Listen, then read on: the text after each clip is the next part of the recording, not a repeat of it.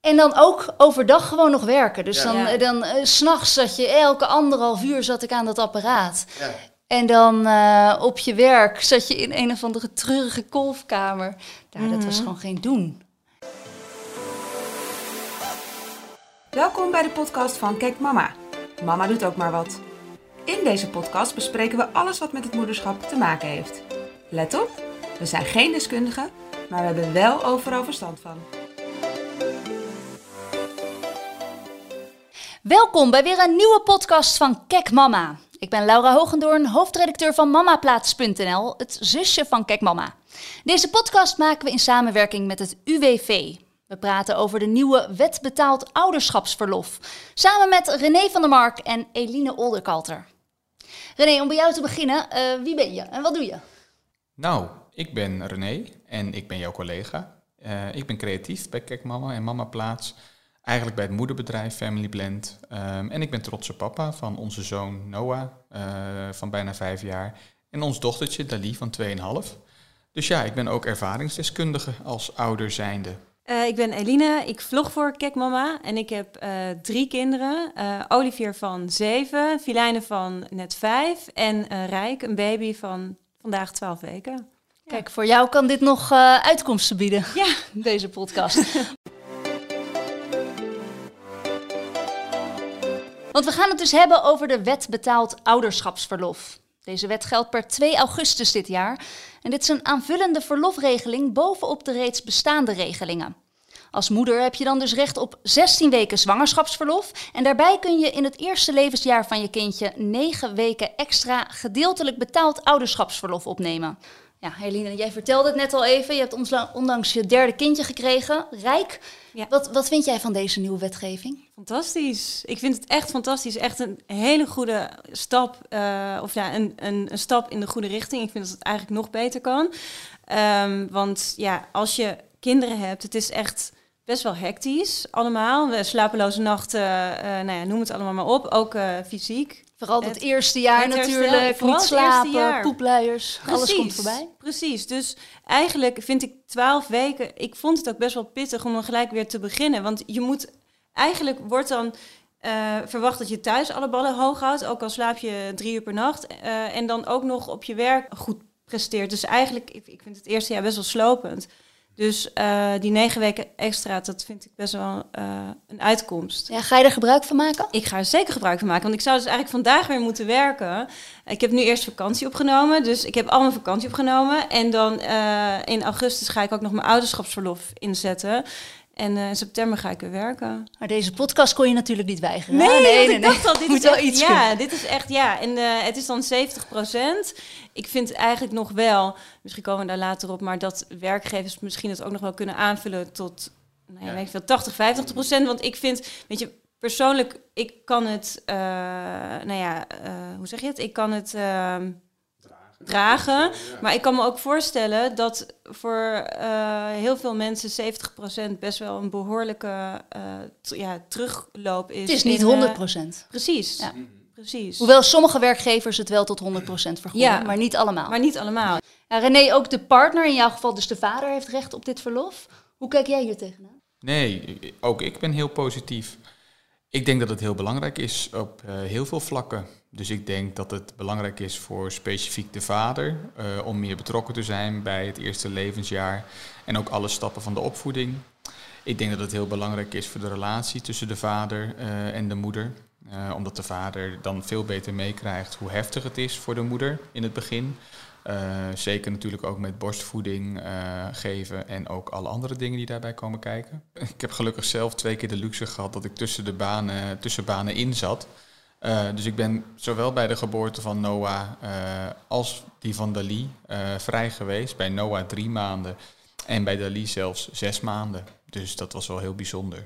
Oh, wauw. Zo, dat is luxe. Ja. Ja, ja. dus En dat, ook een beetje de handen uit de mouwen gestoken. Nou, beide bevallingen waren voor mijn vrouw eh, ook lichamelijk erg heftig. Dus zij moest daarna echt wel herstellen. Logisch ook. Dus ik heb vrij veel zorg van de kids eh, uit handen genomen de eerste weken. En ik merk dat eh, tot op de dag van vandaag eigenlijk nog steeds. eh, ik heb met beide kids een sterke band. En er zijn zelfs momenten bij pijn of angst dat ze specifiek om mij als papa vragen. Dat hoor je niet vaak, hè? Meestal is het toch de moeder waar Ja. ze uiteindelijk naartoe trekken. 100 procent. Ja, nee, ik denk echt dat dat komt omdat ik zeker in het begin bij zowel Noah als bij Dali eh, veel met ze heb geknuffeld, veel heb gewandeld, verzorgd, eh, veel één op één contact. En ik denk dat ze daarom eh beide heel vertrouwd zijn, eh, ook met mij, hè, om tegen mij aan te liggen en te knuffelen. Maar ik denk echt wel dat het heeft meegespeeld dat ik er in het begin als papa ook veel was. En ik probeer er nu nog steeds veel te zijn. Eh, dus daarom ben ik ook blij met de regeling. Ik moet wel eerlijk zeggen dat ik de regeling wel al een beetje kende. maar ik ben ook wel een type die het dan niet helemaal goed uitzoekt. Maar nu door deze podcast ben ik het wel goed gaan uitzoeken.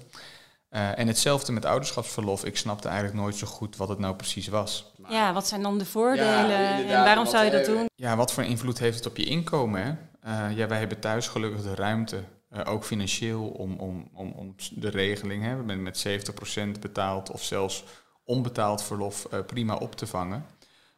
Maar vooral gewoon het besef dat je er als papa dus meer kan zijn, ook in het begin. Eh, en dat er helaas nog steeds heel veel vaders zijn die gewoon echt na twee dagen weer moeten gaan werken. Ik vind dat heel heftig. Vind je dat dat 50-50 moet zijn? Tussen de ouders? Ehm, nou, ik vind wel dat mensen dat zelf moeten kunnen bepalen. Hè, er zijn ook gezinnen waar het wat klassieker verdeeld is en dat is, dat is helemaal prima. Eh, wie ben ik om daar wat van te vinden?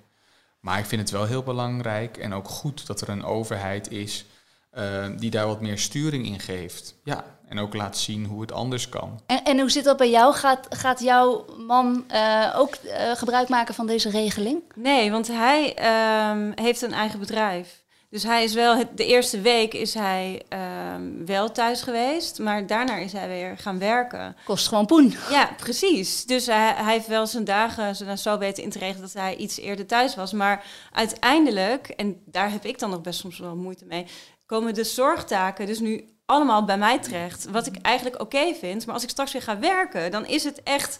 Het is helemaal, het is helemaal scheef nu. Ja. Alles ligt bij mij. En nou ja, dus ik vind eigenlijk dat er voor, voor ZZP'ers of zelfstandige ondernemers dat daar ook ja, wel ook eh, naar ge- gekeken moet Ja. worden. Om te kijken hoe ze dat dan beter kunnen opvangen. Nou, daardoor kwam ik er ook op, want mijn beste vriend is zelf ook ondernemer. En die krijgt dus eind augustus zijn eerste kindje, eh, samen met zijn vrouw. En hij vertelde dus dat hij nu al bezig was met, eh, hij is personal trainer en eigenaar van een sportschool. Dat hij nu al aan het kijken was van, ja, hoe moet ik dat met cliënten gaan doen? Moet ik cliënten overdragen? Hoe ga ik het straks ook bij mijn uren doen? Wil ik een dag vrij extra in de week? Want dat moet hij allemaal zelf regelen als, als ondernemer. Hè? En zelfs volgens mij ook in die eerste weken, of de eerste week zelfs, ja, volgens mij is daar dan wel een regeling voor. Maar dat moet hij ook allemaal zelf regelen. Mijn zusje die heeft het nu inderdaad ook. De eerste tien weken, want zij is dan wel zo verzekerd dat je de eerste tien weken wel eh, die, dat verlof krijgt. Maar Ja. daarna moet ze gewoon weer vol aan het werk. Of dan krijgt ze volgens mij een, een uitkering van 1000 euro per maand. Oh ja. Ja, dat is het. Maar dat is ook echt een hele, hele grote eh, taartpunt uit je salaris. Nee, zeker.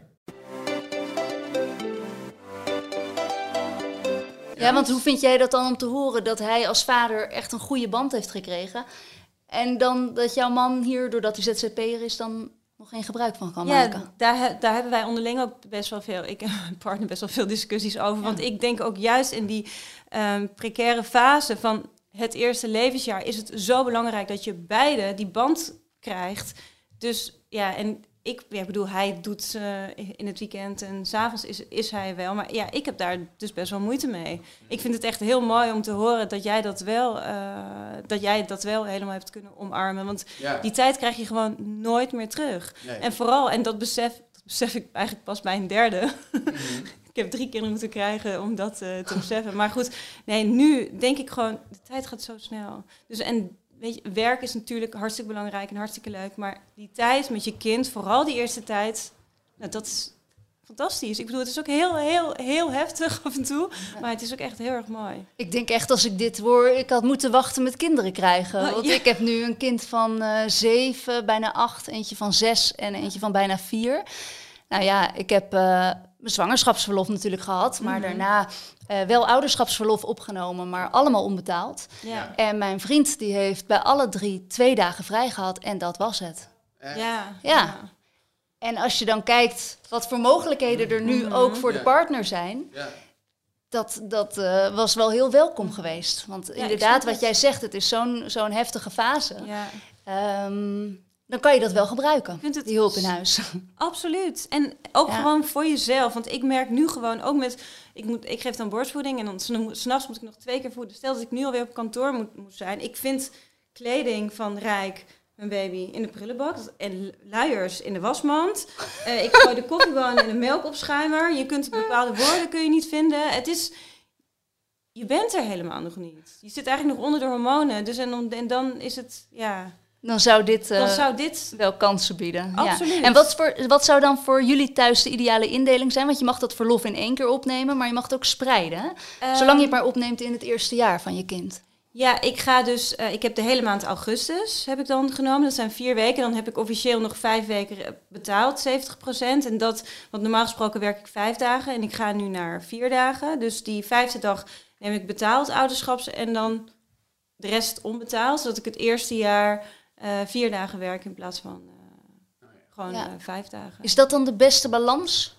Privé-werk op die manier? Of Het is is nog steeds wel rennen en vliegen Ja. en, eh, en hectisch eigenlijk. Maar nou ja, ik ga gewoon ons, best doen. ja. Ja. Voor jou komt het ook te laat, nee? Ja, ja, op, de, op deze manier wel. Ja, ik heb, ik heb zelf natuurlijk wel een manier, een oplossing gevonden toen. Eh, wel een beetje per toeval, eh, want het was niet per se zo gepland. En wat ik zelf eh, fijn vind, is dat mijn vrouw zelf, die is zelf ZZP'er, ondernemer, eigen baas. En die is dus sowieso, en ze is heel goed in plannen. En plant er ook veel omheen. Want het eerste jaar van Dali was bijvoorbeeld echt wel heel heftig. Die sliep s'nachts gewoon helemaal niet. Dus ik heb aan de lijve ondervonden wat dat met je doet. En ook hoe zwaar dat is. Eh, nog meer respect voor moeders gekregen. Want die moeten er nog vaker uit voor borstvoeding, et cetera. Maar zo weinig slaap, dat doet eh, geen mens goed. Ja, ik weet op een gegeven moment nog dat ik gewoon... Ik moest toen 14 keer kolven per 24 uur, want anders kreeg ik weer borstontstekingen. Oh, ja. En dan ook overdag gewoon nog werken. Dus Ja. dan, eh, dan eh, 's s'nachts zat je elke anderhalf uur zat ik aan dat apparaat. Ja. En dan eh, op je werk zat je in een of andere treurige kolfkamer. Ja, dat was Mhm. gewoon geen doen. En dan had je net, als je, als je net iets meer de ruimte had gekregen, dat dat echt wel veel uitgemaakt. Ja, klopt. Want je hebt ook het gevoel dat je overal tekort schiet. Op je werk Ja. ben je niet optimaal. Thuis wil je eigenlijk meer doen. Eh, Heb nou je ja. sowieso als ouder natuurlijk Ja, altijd. Ja, maar dan het eerste jaar nog ja meer. zeker. Ja, zeker. Zeker voor, voor moeders in dat eerste jaar. Ook omdat je qua hormoonhuishouding nog helemaal niet de oude bent. Nou, het is, het is gewoon letterlijk onmogelijk. Want eigenlijk heb je gewoon twee banen tegelijk. En je wilt gewoon je werk goed doen. Je, je wilt het voor de kids goed doen. Je hebt vaak ook nog een, een, een vriend of partner die. Maar die cijferen we even weg hoor. En dan heb je ook nog familie en vrienden eh, en noem maar op. Dat is gewoon dat is niet te doen. Die, die puzzel kan je volgens mij niet liggen, leggen. Kunnen we het niet met z'n allen nog beter en slimmer doen? En ik, ik weet niet, eh, ik las laatst een artikel over hoe ze dat in Zweden doen. Misschien is dat ook wel weer een ander uiterste, maar ergens denk ik... Ja, gewoon het feit dat dat op die manier daar wordt geregeld, dat het er ook is en dat het ook echt door werkgevers wordt gestimuleerd. En dat die dus echt ook gewoon zeggen van nee, neem, neem het nou op, niet alleen je vrouw, maar jij ook. Dat mis je inderdaad Is daar ook wel verplichting? vaak. Dan. Nou, nee, nee, het is niet wettelijk verplicht, maar je merkt wel dat het daar inmiddels zo normaal is en ingeburgerd dat werkgevers zelf proactief dus ook tegen vaders zeggen van joh, eh, neem op die drie maanden, neem vrij en ga voor die kleine zorgen thuis. En dat vind ik hier nog soms missen vanuit de Nederlandse bedrijven. Om, eh, ik bedoel, ik moest dit allemaal zelf gaan uitzoeken. Het is niet dat je, dat je HR-afdeling tegen jou Nee. zegt... hey, weet je, Je nou bent ja, zwanger. je bent zwanger, Ja. nee, je hebt dit... eh, Nee, en dan komt deze extra regeling nog waar je binnen een jaar gebruik van moet maken. Ja. Het Nee, mag, maar het is- wordt niet gestimuleerd. Het is niet proactief, Nee. nee, precies. Nee.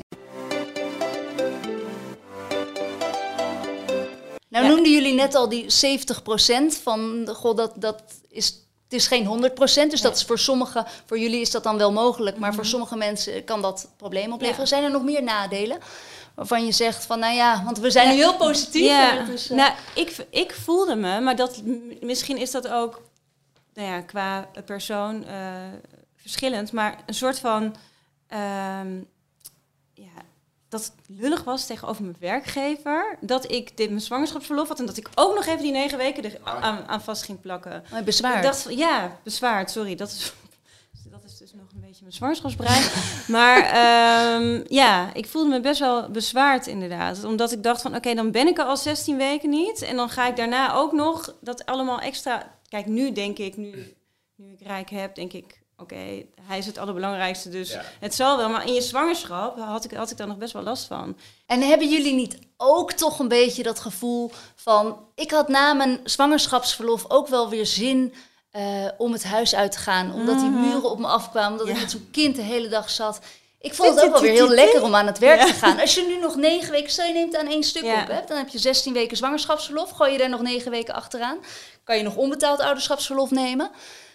Hoe denken jullie daarover? Want, Ik denk dat dit, voor mij is dit perfect. Ik ben dan precies een half jaar vrij geweest. ja. Kijk, nu zou ik er eigenlijk, want ik had even een paar weken dat ik echt gewoon amper sliep. En nu voelt het langzaam maar zeker dat ik een beetje een ritme krijg. Dus dat hij eh, bepaalde tijden eh, slaapt. Nou, en nu vind ik het heerlijk dat ik nog even die, die eh, zomervakantie is het dan nu. maar ja, dat ik die paar weken nog even kan doortre- door kan trekken. En dan denk ik ook weer dat ik al zin heb om te beginnen. Want anders wordt je wereld inderdaad, Het wordt wel klein. het wordt wel klein. Ja, ja. Jij en je kinderen. Ja, ja, klopt. En als je partner dan ook nog aan het werk is. Nou, Klopt. Ja. Ja. En je Ja. vriendinnen hebben geen, eh, geen Nee, vrij. nee, die zijn in het weekend inderdaad vrij. Had jij nog veel langer vrij willen hebben?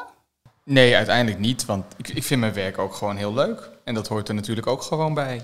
Eh, dat is ook een deel van mij waar ik energie van krijg. En nou ja, daarom is het denk ik juist extra goed dat je, dat je het verlof ook naar eigen behoeften eh, en inzicht kan invullen. Eh, hè? Dat je niet per se alles in één keer hoeft op te nemen, maar dat je daar heel flexibel in bent. Je werkgever mag het volgens mij ook niet eh, weigeren, toch? Dat eh, ouderschapsverlof. Nee. Nee. Nee. Tenzij er zwaarwegende redenen zijn, geloof ik. Dat er, het moet wel aangevraagd worden bij je werkgever. Ja. Ja, Ja, maar de voordelen wegen dus voor jullie zijn wel groter dan de nadelen. absoluut, absoluut. Anders was ik waarschijnlijk ook gewoon eerder aan het werk weer Ja. gegaan. Ja, dat, dat is ook de luxe toch, dat we het financieel kunnen dragen. Ehm, maar, maar voor andere eh, gezinnen is dat wellicht, eh, zeker nu ook met, met de inflatie, eh, ja, is 30% inkomenverlies natuurlijk wel lastig. Eh, en dat verschilt natuurlijk per persoon hoe die regeling er exact, eh, exact uit gaat zien. Nou, tot slot heb ik ook nog een paar tips voor aanstaande moeders en moeders waarvan hun kindje nog geen jaar oud is. Je kunt alles nalezen op de website van het UWV. Bespreek de regeling goed met je eventuele partner, want ook hij of zij heeft recht op deze regeling. En de regeling loopt via het UWV, maar je vraagt het aan bij je werkgever. Daarom is het belangrijk om het op tijd met je werkgever te regelen. Ja, en als traditionele afsluiting heb ik nog een kek mama keuze voor jullie. Hier komt ie. Elk eerste half uur van de dag moet je jouw kinderen napraten als een papegaai. Of je hebt altijd zand tussen je tenen. Nou, ik ga Nou, Eline? voor het zand. ik vind het wel lekker, zand tussen mijn tenen. Ja? Ja, nou ja, ja. Misschien is Maar de hele niet- dag? Ja, maar beter dan napraten als een papegaai. Vreselijk. Ja, oh ja. Nee, nee, ik ga voor het zand. Nee, ja, ja, ik sluit me daar wel bij aan. Ja, het is toch vakantiegevoel, zand eh, tussen je tenen. Ja, precies. Ik hoop dat het positief uitpakt. Plakkerig zand tijdens dat, dit verlof wat ik allemaal opneem. Ik weet niet hoe lekker ik daar eh, op ga, maar goed. Oké. Nou, ja, ik ga denk ik toch voor de papegaai. Oké. Ja. ja, dan kan je toch eh, optimaal genieten van je aanvullend verlof. Beter dan met zand. Nou, dan zijn we hiermee aan het einde gekomen van deze podcast. René en Eline, ontzettend bedankt. Jij ook bedankt. En alle luisteraars natuurlijk ook bedankt voor het luisteren. En tot de volgende keer. Doeg!